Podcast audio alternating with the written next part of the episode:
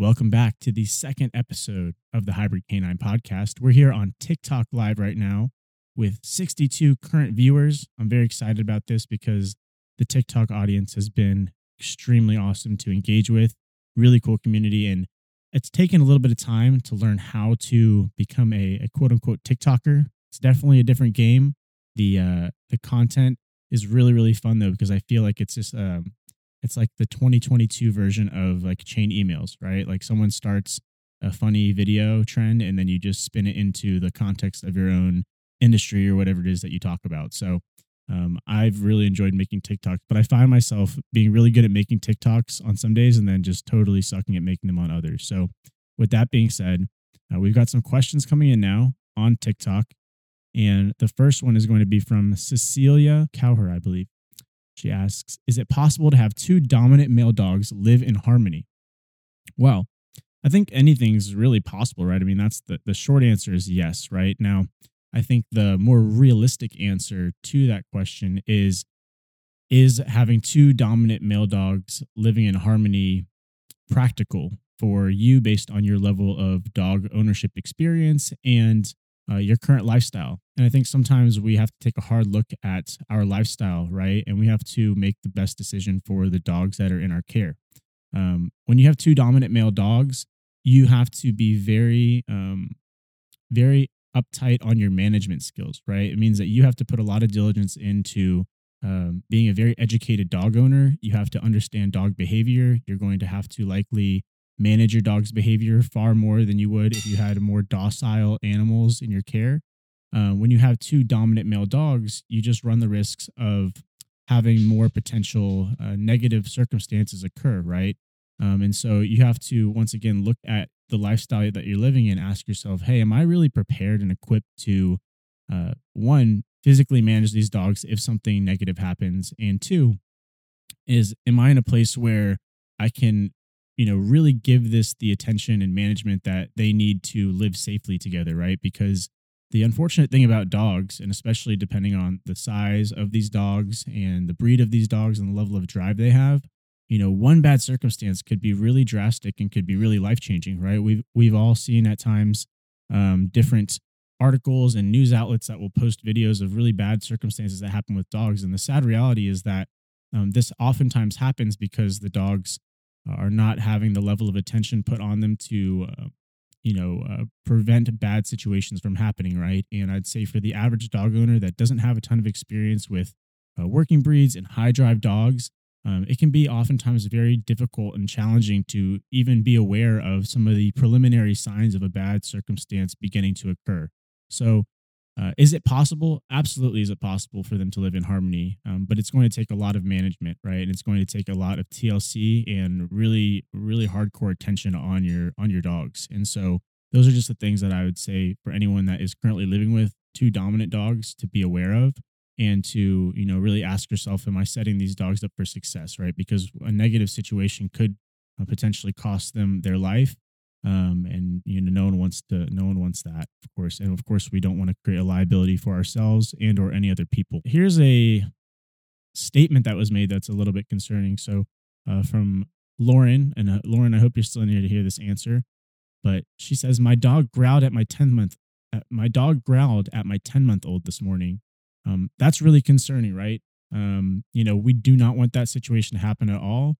Never have your baby your infant near your dog I know a lot of people on social media will make posts about this and will, um, you know, brag almost about how good their dog is with their baby or their infant and take pictures with them laying on one another. It just never needs to happen, right?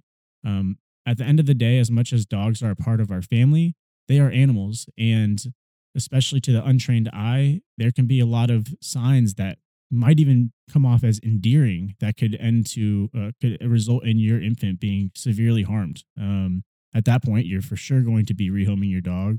Uh, your dog's life is up in the air, and uh, potentially your infant's life is up in the air. So I would highly suggest keeping them very separate, never allowing uh, your dog to free roam when your infant is around and out, um, and especially not without you having attention on them. Right. Um, I would have your dog tethered I would work with a professional trainer near you to uh, come into your home and help you work on that issue and really discern, you know, if there's some resource guarding or if there's another issue going on, because that's certainly nothing that you ever want to be dealing with. And um, especially when it comes to an infant, um, a very fragile human being, you just can't run that risk. Um, and that's that's the very straightforward truth about that answer is you you can never allow those situations to occur and a risk that just doesn't need to happen. Trunks 1985 asks, What's your advice around dogs who bark at people walking past its house? Is it being territorial? Um, there are a few reasons why dogs bark at people walking past the house. A lot of times it starts as nervousness, it starts as perhaps fearfulness. Um, but what can happen, right, is that barking can become a self reinforcing behavior, meaning the satisfaction of barking can become reinforcing and it, inc- it encourages the dog to do more of it. It's not necessarily a territorial thing but it can actually become sport, right? The dog can just enjoy it and it becomes used to being able to bark at people outside. And so it's just an activity that it participates in. Uh, it's something that perhaps provides it some level of fulfillment. And so, you know, when your dog has free access to the windows of the house and can bark at people, it's likely going to continue to do that. It's certainly not necessarily a behavior that you want to just allow to perpetuate because the longer that it is allowed to perpetuate, the more and more likely your dog is to continue barking at people walking past the house. And at a certain point in time, if it's not a nuisance now, it will certainly become more of a nuisance and something that um, you certainly probably don't want to continue for you know the rest of your dog's life. So how can you potentially fix this? Right. Well, you can uh, start to desensitize your dog to people walking past the house. You can limit access to this part of the house so that your dog just simply cannot be at the windows ready to bark at people. One of the ways you can do that if you don't want to set up some kind of barrier is that you can just keep your dog on a leash in the house and um, teach them that it is not appropriate to bark at people, right? And so, in order to do that, you would need to have a deeper understanding of operant conditioning and how to apply the right quadrants of operant conditioning to uh, help your dog unlearn that behavior and remove it from its arsenal of behaviors, if you will. Um, but those would be the the short advice on how to uh, get your dog to stop barking at people uh, that are walking past the house. Just know that the longer that it continues, the more and more likely it is to happen and the um, the harder it will be to correct. Right? Cecilia asks, "Do you personally prefer any specific breed?" Um, for me, I really enjoy uh, a lot of working breeds, and that's probably because as a trainer, I enjoy dogs that have a lot of drive. Um, personally, I really love the Dutch Shepherd. It's probably my favorite dog to work with. The Dutch Shepherd reminds me of like a wide receiver, perhaps in like the NFL, in the sense that they're just amazingly athletic dogs. They are um, a lot of other trainers really like Malinois a lot of times because the Malinois breed is real, you know, buff looking, I guess is the short way to say it. Like they're just stacked muscularly. They bark. They're like really, really strong dogs. Um, and they, you know, are great at a lot of the, the bite sports. The thing that I like about the Dutch Shepherds is they just to me seem so nimble and agile and there's something about them that just has this um, primal energy that just excites me, and I love the snappiness of them. So for me, I really love working with Dutch Shepherds. Um, I also have a really soft spot for Huskies. My first dog, Aurora, was a Siberian Husky, and you know, the first few years of her life, when before I had really learned about training, I, you know, she was unruly. She was the typical husky that if she got out of the house, oh man, it was she was gone. Um, but what something that was really special about Aurora is that as she became trained, she was this. She would just totally turn heads. She could be off leash. She could do all these cool tricks, um, and it really uh, was exciting for other people to see. So you know, we had this really cool relationship where I was I was so proud of her, and every time we'd be out, you know, it would really change people's opinions of what huskies were capable of. So I've definitely got a soft spot for huskies. And as far as if I were going to have a working breed, I'd probably pick a Dutch Shepherd because of those qualities that I talked about and just being so agile and athletic. And, um, you know, for me, that it just feels like a, feels like the perfect dog for my personality. So definitely the Dutch Shepherd. Trunks 1985 followed up with their question said, He barks a lot and we'll tell him to stop, but he keeps going. Um, I thought it came down to my dog's breed, which is a mixed Shar Pei and Labrador. Shar Peis were guard dogs. Um, So this kind of goes back to what I was just saying with Aurora being a Siberian Husky. You know, a lot of times we have these limiting beliefs around our breed and what they're capable of or what they're likely to do or this or that. And the reality is that any dog can be trained, right? I think the gap for a lot of owners is not necessarily having a framework of how to teach your dog new things, right? And sometimes inadvertently doing the wrong thing. So, for example, you're talking about your dog barks a lot. We tell him to stop, but he keeps going. Well, here's why he keeps going, right? Is that you have no way to hold him accountable, right? And so, what's actually happening is that when you are acknowledging him and telling him to stop, he might be barking because he's trying to get attention. He wants, um, you know, he's learned that his barking has the power to alter the behavior of other animals around him, whether that's him barking at someone and then moving away because they're kind of turned off by his barking, or whether it's you as an owner acknowledging him. Uh, and it's reinforcing his behavior, right? And so just because he stops barking for a moment, it might be because he got what he wants, right? And then it's like we said, reinforcing. So he's actually more likely to then continue doing it because he just got what he wanted, right? He either moved someone away from what, you know, from uh, being close to the house, uh, or you know he got the attention from from you or whomever else is in your house and so he's more likely to do it right?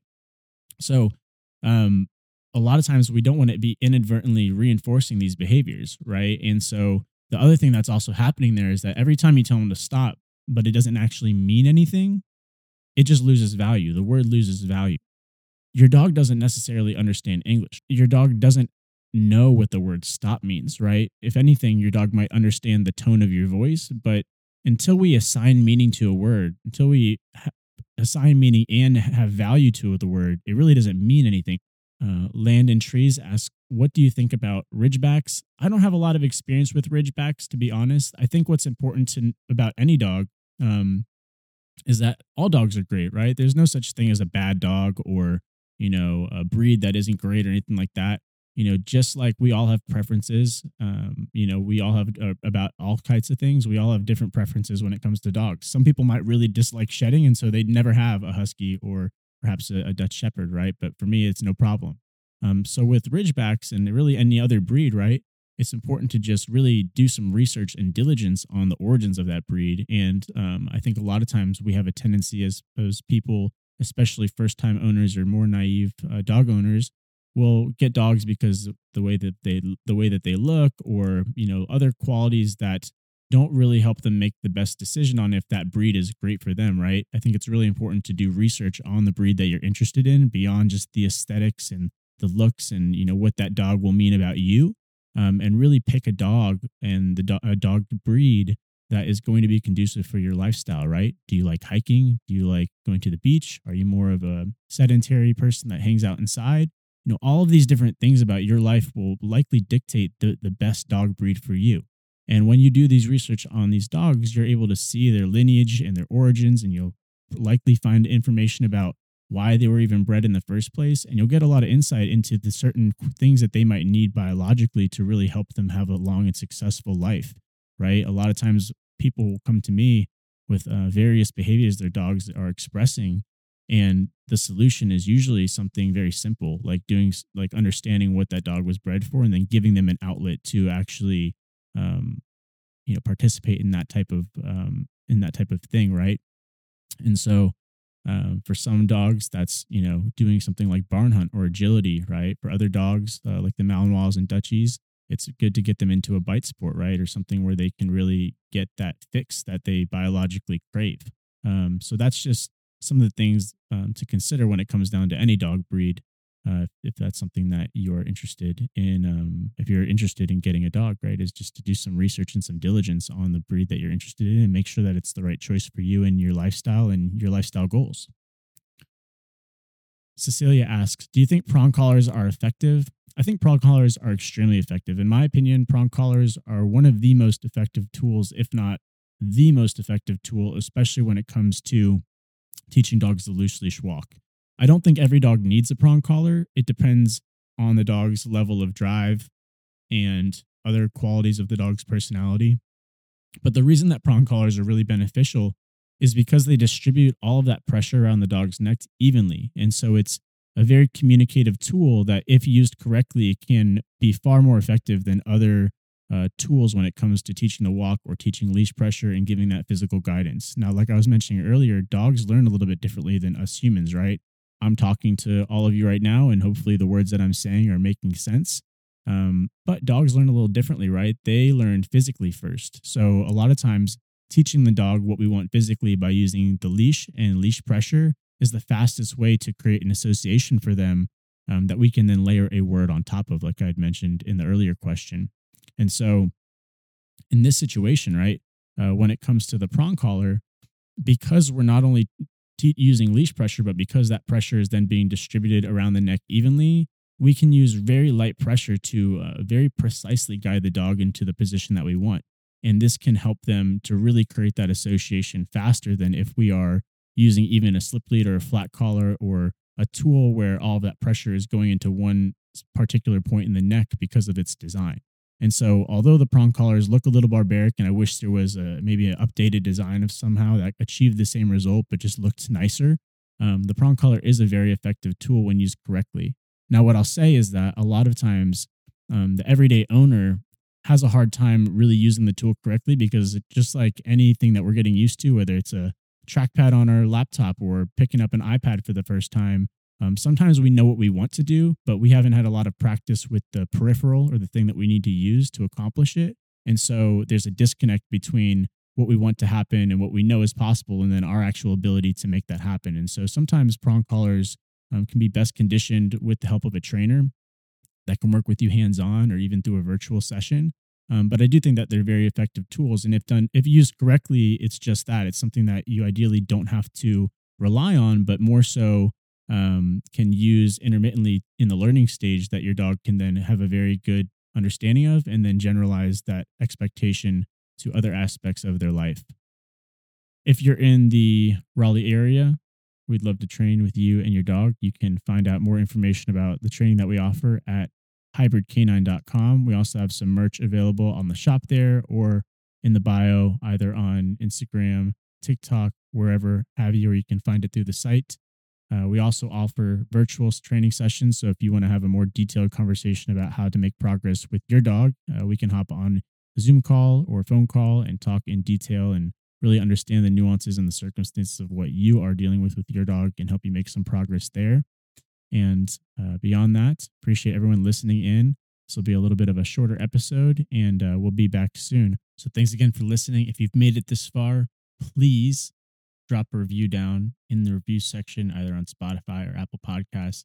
It really helps out and helps the podcast get shared with other dog owners that could benefit from all the great questions that all of you have asked here today. So please leave a review and we will be back soon.